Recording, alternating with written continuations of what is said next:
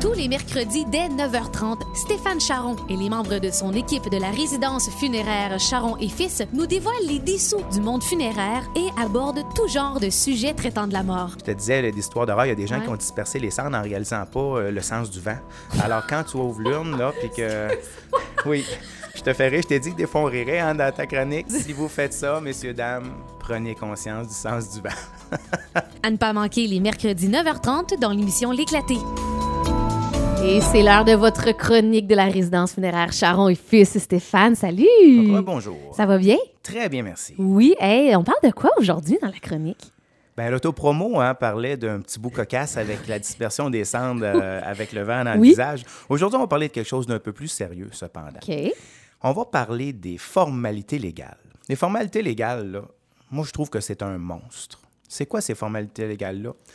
Quand une personne décède, il y a un paquet, mais un paquet de paperasse à faire. Ah ouais. Et puis, c'est ce qu'on appelle les formalités légales et administratives.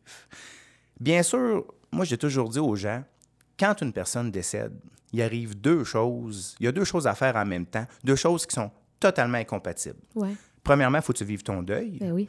Puis deuxièmement, il y en a un parmi les membres de la famille qui se trouve être le liquidateur de succession. Puis cette personne-là doit s'occuper de toute la paperasse. Mais tu peux pas vivre un deuil, qui est une chose très émotive, et t'occuper de toute la paperasse, qui est quelque chose de très cartésien, en même temps. Oui, oui. Ceci étant dit, moi, je peux pas vivre votre deuil à votre place. Cependant, la paperasse, ça, je peux m'en occuper.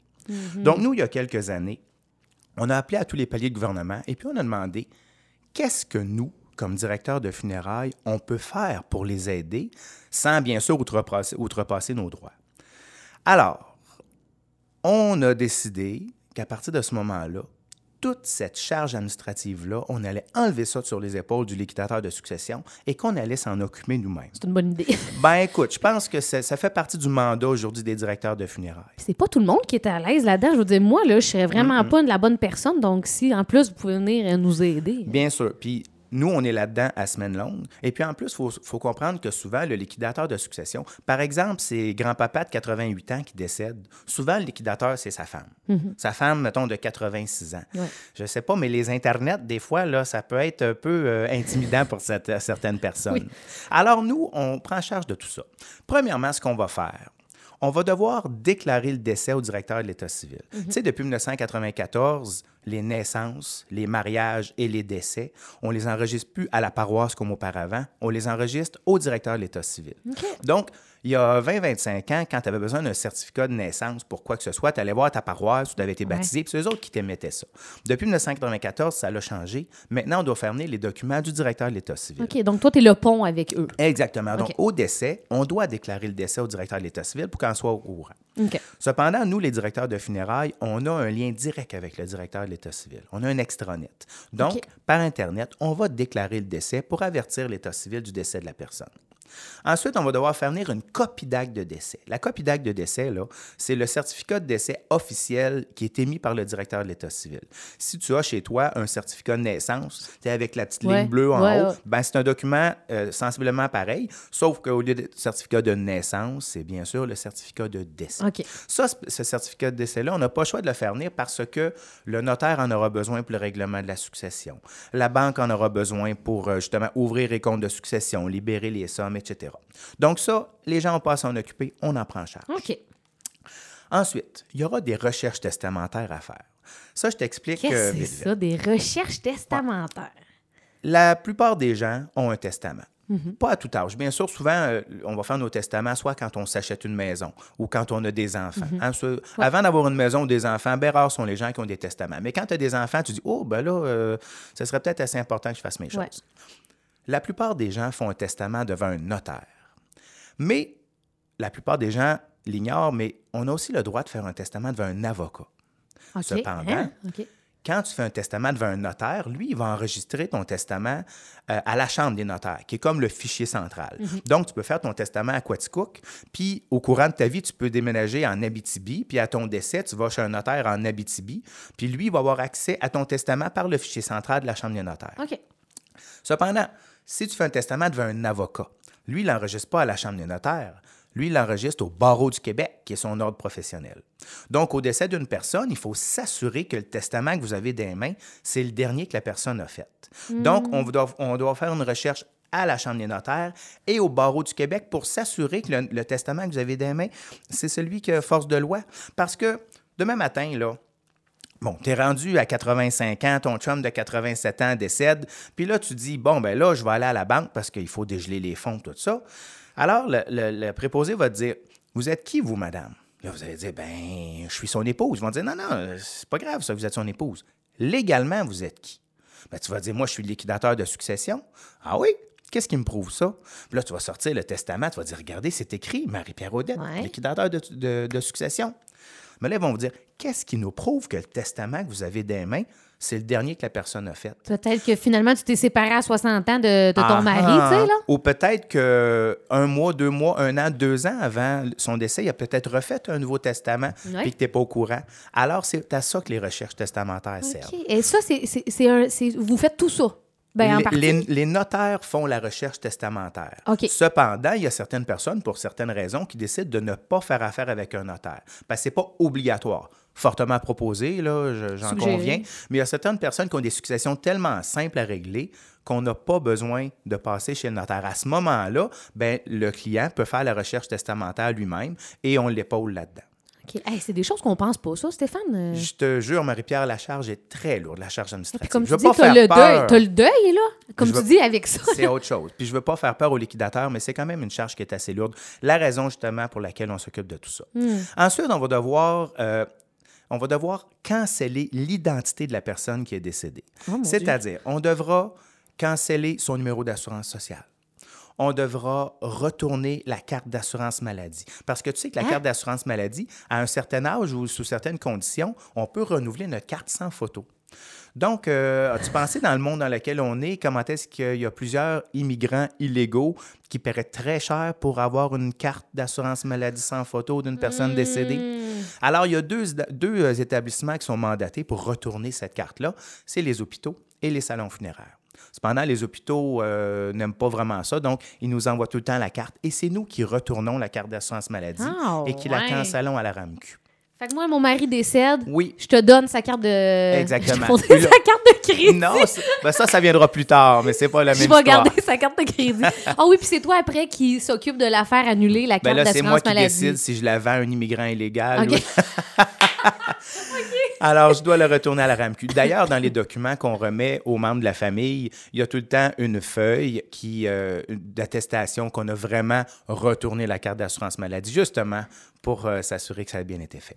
Hmm. Ensuite, à partir de 65 ans, on reçoit une pension du gouvernement fédéral. Ouais. Nous, on va devoir canceller cette pension-là. Ben oui. Parce que, bien sûr, vous pourriez dire, Stéphane, laisse faire, puis on va la garder, la Ben pension. ben oui. Mais je vous annonce déjà qu'à la fin de l'année, quand ils vont faire les impôts, ils vont se rendre compte du trop, euh, trop versé. Ils Et oui, rembourser ils vont ren- le surplus. Bien sûr, rembourser au gouvernement. J'en reviens pas. C'est toutes des choses que tu, nous- tu nous apprends ce matin qu'on se dit, ben oui, c'est évident, ça va de soi, mais qu'on Mais c'est une, c'est c'est ça. C'est c'est une, c'est parce qu'il n'y a pas de petit guide de- du parfait liquidateur de succession qui, qui explique 100 des tâches à faire. Alors, tu y vas un petit peu selon ce que tu as entendu de ton voisin, ton beau-frère et tout ça. mais nous, on est là pour le faire et nous, on sait exactement ce qu'il y a à faire. Super. Ensuite, qu'on a cancellé les chèques de pension, on doit canceller aussi le crédit de TPS. À un certain âge aussi, ou selon ton revenu, ben, tu as droit à un crédit de TPS. Donc, même chose, on doit canceller ce crédit de TPS-là. Même chose pour le crédit de solidarité qui vient du Québec. Alors, on doit canceller ces deux choses-là. En passant, le- je parlais tantôt de la pension du gouvernement. Ouais. Quand les gens reçoivent leur chèque de pension, qui est à la fin du mois, là, autour du 27 ou du 28 du mois, ce chèque-là arrive tout le temps pour payer le mois passé. Donc, le mois qui vient de se terminer. Ouais. Fait que moi, je dis tout le temps aux gens en blague, c'est plus payant de mourir le premier du mois que le 28 parce que vous avez avoir droit à un mois complet. Ouais. Tu choisis pas ça, par exemple. non, pas trop, pas trop. Une fois que les crédits de solidarité, TPS, tout ça ont été cancellés, on doit canceller aussi le permis de conduire de la personne décédée. Alors, vous m'emmenez son permis. Moi, je vais, je vais d'abord annuler le numéro de permis de conduire et ensuite, on va se rendre directement au bureau des immatriculations pour aller s'assurer de retourner le permis afin que la succession reçoive un crédit. Parce que quand tu payes ton permis de conduire, tu payes tout le temps pour l'année au complet. Que tu fais un peu créditer les mois que tu n'auras pas. euh, exactement. Donc, la succession va recevoir un chèque du montant, euh, de- du nombre de mois inutilisés. OK. Même chose si tu as une voiture, un 4 roues, un skidoo, n'importe quel véhicule qui est immatriculé. Ces véhicules-là, ils vont changer de propriétaire. S'ils étaient au nom de la personne décédée, soit quelqu'un va en hériter, ou soit que vous allez les vendre, la succession va les vendre, il y aura un nouveau propriétaire. Donc, nous, on va tout remplir les formulaires afin que le liquidateur puisse juste dire, par exemple, à l'acheteur de la voiture, voilà, il reste juste la partie du bas à remplir. Donc, le nom de l'acheteur, son adresse et le prix À de vente. qui on le reste, on s'occupe de tout ça. Tout ce qui est immatriculé. Passeport. Quand la personne a un passeport, le passeport appartient tout le temps au gouvernement du Canada. Il faut retourner le passeport. Donc, nous, on va tout s'occuper de retourner ça. Vignette d'handicapé. Tu sais, pour la voiture, là, Oui. la vignette encore là, on pourrait dire, ben moi, je vais la garder, la, vignette de grand-papa, puis quand je vais me stationner à quelque part, puis qu'il n'y a pas de place, je vais la mettre là. Mais premièrement, hein, il y a une pub qui, dis- qui disait, vous ne voudriez pas prendre leur place, ne prenez pas leur place de stationnement. Alors, premièrement, ça serait pas correct du tout pour les, gens à mobilité réduite. Mais deuxièmement, cette vignette-là, il y a aussi un code à bord. Et le code à bord, la vignette est enregistrée au nom de la personne. Alors, si tu prends une vignette de quelqu'un d'autre, tu la mets après ta, ta voiture, si un policier passe puis fait une vérification, Il peut voit que si, tu euh, ne t'appelles pas euh, Gertrude euh, Ouais, Tousignan, ouais. Ouais. ben, il- tu peux avoir une contravention. Donc, nous, on Hmm. va s'occuper de retourner la vignette aussi. Mais dis-moi, euh, euh, on va aller à la pause après, là. Euh, dis-moi, est-ce qu'il y a quelqu'un qui. peut- Parce que là, je veux dire, toi, tu embaumes, tu rencontres, tu fais la cérémonie. Je veux dire, je peux, je peux pas croire que c'est toi qui fais tout ce que tu es en train de nous dire, là. Oui, c'est moi qui fais tout ça, mais il faut dire qu'on est à Quaticook. Tu sais, On fait environ une centaine de funérailles par année, donc environ deux par semaine. OK. Si j'étais chez Urgel Bourgie euh, à 6 000 funérailles par année, ben OK, eux autres, là- ils ont sûrement des employés OK, qui sont je comprends. attitrés OK. seulement qu'à faire ça. Mais oui, nous, c'est euh, c'est nous qui nous T'as-tu une occupons de ça. to-do list là, que tu Oui, checkes? ça C'est prend vrai, ça, oui, hein? oui. Ou sinon, il y a des petites Ben, il y a affaires. trop de choses à faire, on pourrait en oublier. Comme là, est-ce qu'il en reste beaucoup de choses à faire que tu nous as pas partagées? Il en reste quelques-unes que je Ouais. pourrais vous placoter après OK. la- Puis la on pièce invite les gens. Stéphane, euh, je vous rappelle, on parle de plus des toutes les choses légales lors Ouais. Mm-hmm. du décès. Là, si vous avez des questions, n'hésitez pas à, à nous texter 804-0967 ou de nous appeler pendant la pause musicale 804-0967 poste 1. Et t'as fait tes devoirs, Stéphane. Je suis Ouais. fière de toi. je te demande toujours depuis le début des chroniques, t'as-tu une demande spéciale? T'as-tu une demande spéciale? Là, t'as fait des recherches ce matin. Ouais. Et c'est euh, You're the Voice de John Farnham. Pourquoi cette chanson-là pour toi? Simplement parce que je voulais une pièce qu'on n'entend pas tous les jours, que ce soit dans les radios commerciales ou ici. Ouais. Mais je voulais une pièce que les gens connaissent un peu. Mais toi, tu la connaîtras probablement pas parce que ça date de f- 88. milieu des années 80. Non, ouais, j'étais moins euh, 4 ans. Fait que, euh, Ouais, je pense pas que je l'ai connu. OK, on va l'écouter ça, puis on, est va, de retour. On euh, va ajouter ça à ta culture. oui, c'est ça.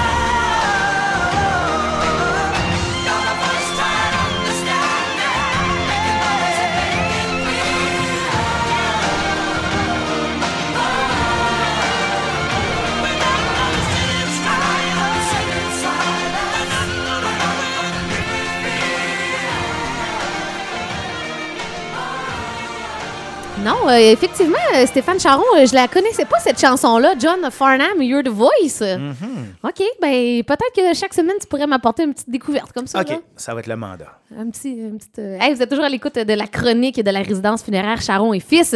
Et euh, je te disais, euh, j'avais peur que ce soit, euh, je sais pas, peut-être trop euh, Technique. technique, euh, peut-être même compliqué à comprendre, mais non, pas du tout. On parle de choses plus légales aujourd'hui lors Mhm. du décès, puis c'est très intéressant parce que c'est des choses qui vont de soi, mais qu'on pense pas. Mais c'est un passage obligé hein, Ben pour le liquidateur et même pas seulement pour le liquidateur, parce que, je sais pas, une personne décède, il y a quatre enfants, même s'il y a une personne qui est responsable légalement de s'occuper de certaines choses, le liquidateur de succession doit s'occuper, lui, par exemple, euh, plus du côté financier, l'héritage et tout ça, mais il y a la charge administrative de tout le reste. Alors, nous, en lui enlevant cette charge-là, ben lui, il n'a qu'à faire quelque chose. Je peux te dire que il y a deux seules tâches parmi la to-do list que moi, Stéphane Charon, comme directeur de funérailles, je n'ai pas le droit de faire. OK. La première, par rapport à la banque. Quand une personne décède, on doit absolument ouvrir un compte de succession. C'est-à-dire qu'il faut comprendre que à la minute où la personne décède, tous les biens et les avoirs de cette personne-là deviennent les biens et les avoirs de sa succession. Donc, pour protéger la succession, les banques vont automatiquement fermer les comptes de banque. Ils vont les geler. Pas les fermer, mais ils vont geler les comptes de banque à la minute où ils apprennent le décès de la personne. Aujourd'hui, avec les sites web, des salons funéraires, tout ça, c'est pas trop long que c'est en ligne, puis ça se part. Donc, Ah ouais. souvent, le lendemain ou le surlendemain, les comptes sont gelés. Il faudra, pour dégeler l'argent a dans ces comptes-là, les transférer dans un compte de succession. Donc, vous devez ouvrir un compte de succession et lorsque vous aurez reçu les résultats de la recherche testamentaire qui approuve que le testament que vous avez dans jour. les mains est le dernier, là, à ce moment-là, vous allez pouvoir transférer les fonds dans le compte de succession. Moi, là, j'ai pas le droit de toucher à ça. Même si vous me dites de m'occuper du compte de succession, j'ai pas d'affaire là parce que vous comprendrez qu'il y a de l'argent impliqué. Donc là, ça doit absolument être le liquidateur de succession qui s'occupe de ça. La deuxième chose que je ne peux pas toucher, c'est les assurances-vie. Même si vous m'emmenez toutes les polices d'assurance-vie de votre mari, puis vous dites, tiens, Stéphane, avec les numéros de police, le nom de l'agent, occupe-toi de ça. Moi, quand je vais appeler la compagnie d'assurance-vie, puis qu'ils vont demander, vous êtes qui, vous, monsieur? Quand je vais dire que je suis le directeur de funérailles, là, ils vont poliment me dire que j'ai pas d'affaire à mettre mon nez là. Mais tu non, comprends? Donc, ça, là, c'est les deux tâches principales qui vont demeurer au liquidateur de succession. OK. OK. Il y a aussi une chose que j'aimerais mettre au clair. Le fameux 2500 pièces de la Régie des rentes du Québec. Tout le long de notre vie, sur notre chèque de paye, on cotise à la Régie des rentes du Québec. OK? Tu le vois sur ton talon de chèque, ton talon de paye, les déductions pour l'impôt fédéral, provincial, la RQAP et la RRQ. Ce montant-là, il est mis dans un pot. Et au décès, si tu as cotisé suffisamment, tu as droit à un remboursement de 2500 Il y a bien des gens qui pensent que tout le monde a droit à ça, mais ce n'est pas le cas. Il faut avoir euh, cotisé suffisamment. Le calcul est plutôt compliqué, mais il faut que tu aies cotisé au moins le tiers des années que tu étais admissible. Donc, par exemple, je ne sais pas moi, tu commences à travailler à 18 ans. Euh, je sais pas moi. Pour faire un, un- un- un chiffre facile, à- Ouais, facile là, euh, tu décèdes, mettons, à. Je veux pas. Je parle pas de toi quand je dis tu. Me- me- monsieur qui commence à travailler à 18 ans, il décède Oui. à 48 ans. OK? Il a travaillé 30 ans. faut qu'il ait cotisé au moins le tiers de ses Au moins 30 10 années-là. ans. Au moins 10 ans. Non, mais Stéphane, on s'entend qu'il va avoir cotisé bien plus que 2500. Exact. C'est pour ça que j'aime pas ça quand les gens disent la régie des rentes, il donne 2500 pièces. Euh, te, te, te, te. Il donne rien. Il nous rembourse une partie de ce qu'on a cotisé. Mais il faut que tu comprennes aussi qu'il n'y a pas que ce 2500 $-là. Nous, on va s'occuper de faire venir ce 2500 $-là à la succession. OK, c'est toi qui s'occupe de ce moi qui m'occupe- 2500-là. ouais, OK. Je m'occupe de ça aussi. Il n'arrivera pas à moi, mais il va arriver à l'adresse du liquidateur de succession, mais au nom des héritiers de M. X. Donc, ce montant-là devra être déposé dans le compte de succession avec tous les autres biens. OK. OK. J'ai reçu une question. Est-ce que Ouais. tu veux enchaîner ou peut-être que la question va t'amener ailleurs? On veut savoir, est-ce qu'il t'est déjà arrivé de voir des dispositions testamentaires contestées tout de suite chez vous? Euh, non, parce. Ben, oui et non. C'est déjà arrivé où on sait que la personne a le testament en main et qu'il voit que des choses qui font pas leur affaire. Oh. Cependant, moi, je leur dis toujours, ça vaut rien. Le testament que vous avez des mains, il ne vaut rien tant qu'on n'a pas fait les recherches testamentaires. tant que vous n'avez pas la confirmation que c'est le dernier testament que la personne a fait. Donc, quand vous venez me voir la journée même, le lendemain ou le surlendemain Ouais. du décès, tout ce que vous avez des mains comme testament, ça ne vaut strictement rien. Pas avant une couple de semaines qu'on a reçu les résultats de recherche pour être sûr que c'est le dernier. Je comprends. C'est pour ça qu'anciennement, les notaires faisaient mettre les dispositions funéraires des gens. Qu'est-ce que vous voulez à votre décès? Qu'est-ce que vous voulez qu'on fasse Ouais. sur le testament? Maintenant, ils ne le font plus parce que quand on a la confirmation que c'est le dernier testament que tu as fait, la personne est déjà enterrée depuis une couple de semaines. Tu Ah, comprends? C'est-tu vrai? Ben, ça prend Ça prend minimum un deux à temps? trois semaines avant qu'on reçoive les résultats de la Oh, recherche. OK. Mais dans ce cas-là, c'est c'est selon ce que la personne a, a dit à son conjoint. conjoint. Exactement. Ou vous pouvez vous fier sur ce qui est écrit dans, ton, dans son testament parce que si elle l'a écrit un jour, euh, c'est ça. Mais ça peut avoir changé. Tu sais, Ça souvent, doit les- créer des chicanes, ça, des fois. Euh, chicane, non. Non, Euh, des- des- conversation corsée, oui. ça dépend comment on veut le nommer. Mais oui. Mais tu sais, tu fais souvent un testament. Il y a des gens qui font leur contrat de mariage, qui font leur testament en même temps, puis qui ne changent jamais leur euh, testament. Mais 20, 30, 40, 50 ans plus tard, euh, premièrement, tes goûts peuvent avoir changé, mais les coutumes ont changé. Tu sais, il y a 50 Ouais, ans, ben il n'y avait pas d'incinération, là. Aujourd'hui, euh, il y a la moitié des gens qui se font incinérer. Tu peux dire, euh, il y a 50 ans, elle disait qu'elle voulait une tombe. Aujourd'hui, c'est peut-être plus ce qu'elle veut. tu sais. Ah, Bref, il y a bien des J'ai une question niaiseuse qui me vient en tête parce que tu dis quand les personnes viennent me voir la journée du décès le lendemain. C'est super niaiseux, là. Mais comment ça fonctionne? Moi, mon conjoint meurt aujourd'hui, là. Mm-hmm. C'est quoi? J'arrive au salon funéraire Charon et Fils. Ding dong, euh, salut Stéphane, mon conjoint est mort. Aide-moi. Tu- idé- euh, idéalement, tu appelles pour prendre un rendez-vous, mais euh, ça arrive que les gens arrivent directement. J'ai déjà même des personnes qui sont venues cogner à la porte chez moi à la maison. Tu sais, des fois, là, les. On dirait qu'on est comme un peu Ben dépourvu. oui, On sait dépourvu. Ça trop dépend comment, comment, ça euh, arrive. Si ça fait euh, trois mois que tu veilles la personne, tu as soins palliatifs, puis tu sais que ça s'en vient, ben tu vas pas venir sonner chez nous à 3 heures du matin. Mais si ton enfant a un accident de la route, puis tu- la police Ouais. est chez vous à 3 heures du matin, ça se peut que tu m'appelles à 3 heures et quart en shaking. Mhm. C'est- Ce serait tout à fait normal. C'est des choses qui arrivent, ça. Des fois, il y en a qui doivent être plus préparés que d'autres aussi. là. Oui, aussi. Mais idéalement, on appelle puis on prend rendez-vous Ouais. avec toi euh, Ouais, le plus tôt possible de quand le décès est survenu. Il a. pratiquement quasiment tout le temps quelqu'un au bureau, mais je peux être déjà en rendez-vous avec quelqu'un d'autre ou on Ouais. peut être parti à l'église pour des funérailles puis tu arrives sur une porte barrée. Tu sais, pendant une heure, la porte va être barrée. Donc, euh, c'est tout temps mieux de. OK. Je referme la parenthèse. C'est une question qui m'est venue euh, par la tête. Euh, Donc- autre service que vous euh, offrez côté légal? Ben, si on revient à la Régie des rentes du Québec, Oui. je te disais qu'on fait venir le 2500 pièces. Il y a des gens qui sont bien choqués parce que le 2500 il est imposable. Oh. Mais c'est un petit peu normal. Quand, si tu regardes ça logiquement, là, l'argent est prélevé à même ton salaire au brut. Donc, Ouais. il n'a jamais été imposé cet argent-là. Donc, quand il te rembourse, l'impôt, c'est pas oui ou non, c'est quand. Hein? C'est pas, tu veux-tu en payer tout de suite ou tu vas en payer plus tard, mais tu vas en payer pareil. OK, mais moi, Stéphane, ce qui me, ce qui me titille dans ça, là, tu donnais l'exemple pardon, de l'homme de 18 ans, il décède à 48 ans. Mm-hmm. Sur 30 ans, là, s'il a, cotisé, s'il a cotisé 20 ans, Mm-hmm. tu dis ça prend le tiers, mais mettons qu'il cotise pas, pas mal longtemps, là, Ben, on s'entend qu'il a donné bien plus que 2500. Comment Oui. ça qu'il ne peut pas en avoir plus puis les payer après, là, l'impôt de... C'est- la loi de la moyenne. Parce que, écoute, la personne de 95 ans, OK? Par exemple, prend sa retraite à 65 ans, commence à recevoir des remboursements. Parce qu'à la retraite, il n'y a pas que le 2500 de rente de décès, il y a la rente de retraite aussi. Quand tu prends ta retraite à Régie des rentes du Québec, tu reçois tant par mois, Ouais. qui est un montant qui varie euh, selon le- le- ta cotisation. Alors, si la personne euh, cotise, euh, c'est-à-dire euh, commence à recevoir son chèque de 65 jusqu'à 95 ans, pendant le 30 ans, là, avoir reçu pas mal plus que ce qu'elle aura cotisé, mais c'est ce qu'ils font les moyennes. Eux autres, ils ont des actuaires qui calculent et tout ça. Et en plus, il- en plus du 2500 qui est la rente de décès, il y a une rente de conjoint survivant. Donc, la personne qui décède, son conjoint ou sa conjointe aura droit à une partie de sa rente.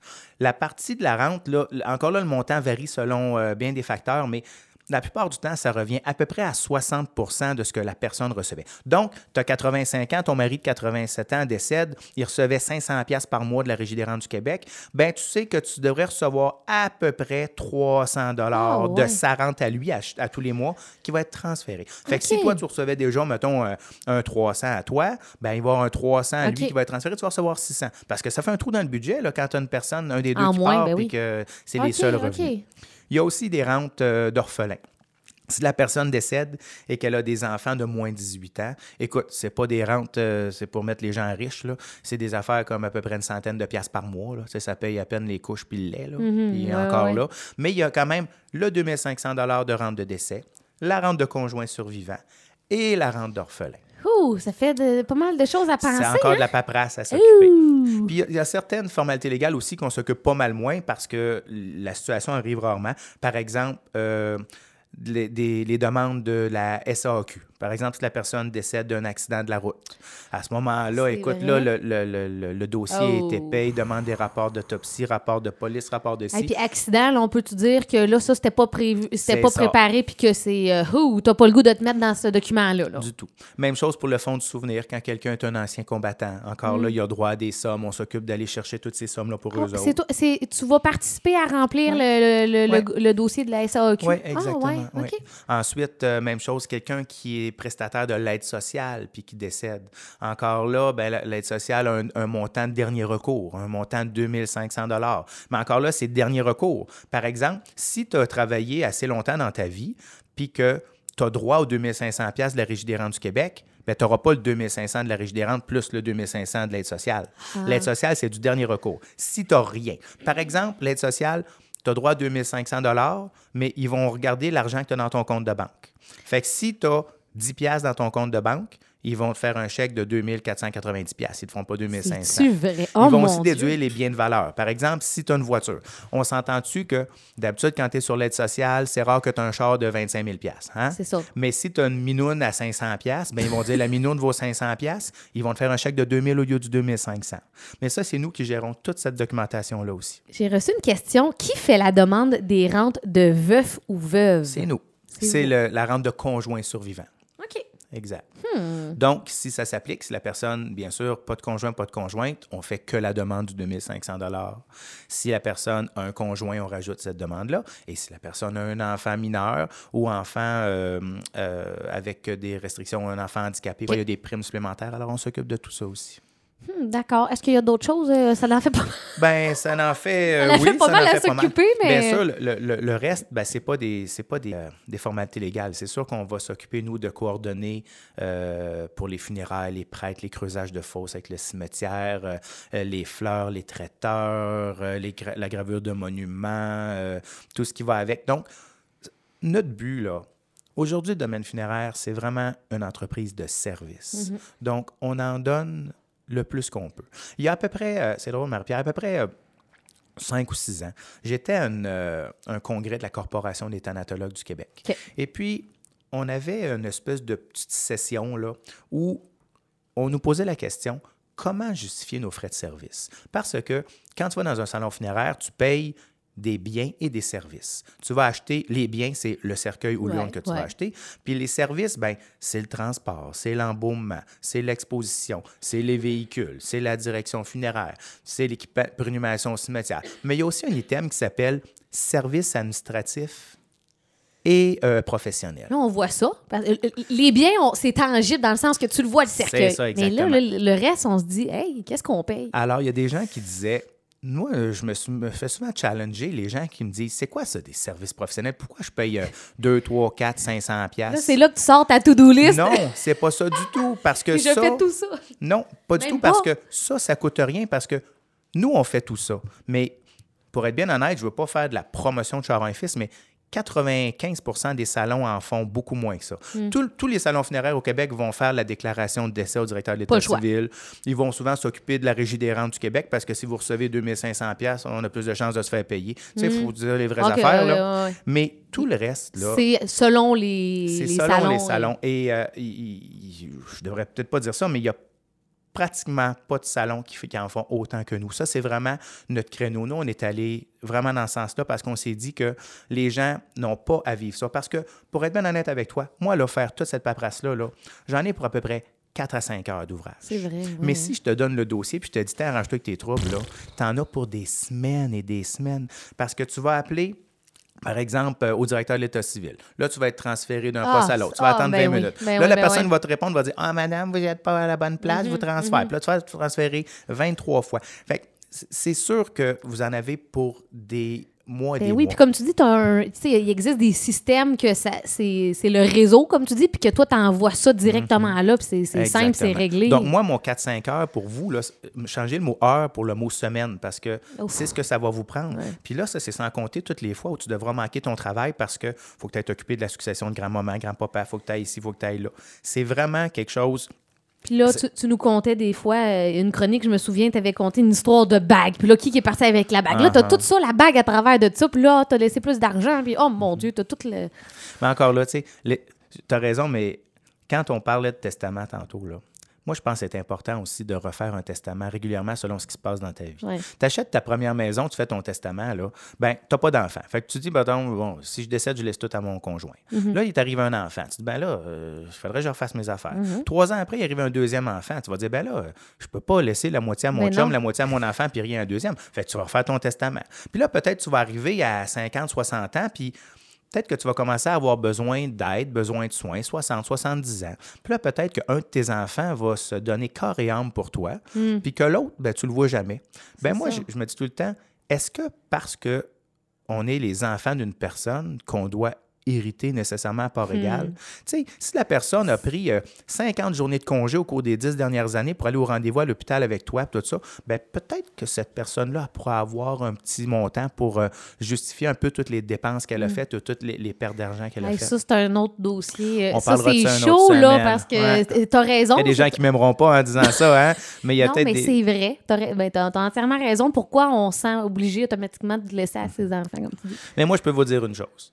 Quand vous voulez préparer vos choses, souvent, là, on commence à faire ça quand il y a un décès dans la famille. Un frère, un beau-frère, une tante, on dit Ah, ben là, je m'occupe de mes un affaires. Petit, un petit rappel. Là, les gens disent faudrait peut-être que je fasse mes préarrangements. Ben moi, je vous dirais avant préarrangement. La première chose à faire, c'est de mettre votre testament en jour. Allez voir un notaire. Il y a des gens qui disent Ouais, mais ça coûte cher un notaire. Non, ça coûte pas cher un notaire. Ça coûte quelques centaines de dollars, bien sûr, mais ça va tellement vous assurer de ne pas avoir de problème Ça vous et de évite, ne oh pas oui. léguer de problème au liquidateur de succession. Donc, première chose à faire, le testament. Euh, Refaites votre testament. Allez voir un notaire, mettez vos choses à jour. Testament, euh, mandat en cas d'inaptitude, procuration à des gens de confiance. Deuxièmement, quand ça, ça sera tout fait, appelez-moi. Puis là, venez nous voir pour des préarrangements. Puis là, après ça, on mettra à jour euh, vos volontés. Que ce soit pour les, des, des volontés écrites ou un préarrangement traditionnel. On en parlera dans les prochaines semaines Ouais, aussi de ouais. préarrangement. On est pas mal rendu là. là. Là, les, les notaires, ils vont avoir. Les, les- le téléphone n'arrêtera pas de sonner. Il faut que je refasse mon testament. Il faut que je refasse mon Ben, testament. c'est- ce qu'il faut. Euh, Quand, si on veut faire les choses bien, tu sais, quand, quand tu es rendu d'in- d'indisposition de fin de vie, là, tu peux pas laisser ça. euh, tu peux pas laisser ça. Il y a des gens qui disent oh, euh, faites ce que vous voulez. Oui, mais si vous voulez qu'on fasse ce qu'on veut, écrivez-le pour être sûr qu'au décès, il n'y a pas de chicane, il n'y a, pas de- il y a pas de conflit. On veut éviter ça. Donc, faites donc vos choses comme il faut. Si vous avez une coupe de 100 pièces à mettre, là, même si vous ne l'avez pas, trouvez-le. Peut-être prendre un café de moins euh, le matin pendant une coupe de mois, puis cet argent-là, mettez-le sur un testament. C'est la meilleure façon de ne pas laisser de problème à vos enfants Ça, ou à votre C'était une flèche à moi puis mon café à matin, là, Stéphane? Ah non, Marie-Pierre, tu es encore trop jeune pour faire euh, testament. Alors, euh, fais, fais- fais juste me dire c'est quoi tes volontés si jamais il t'arrivait de quoi. Là, puis- avoir un spécial, une chronique euh, à la radio, à mon Ah honneur, que ce serait toi qui me. Bon, mais messieurs, dames, vous l'avez tous entendu en direct ce matin.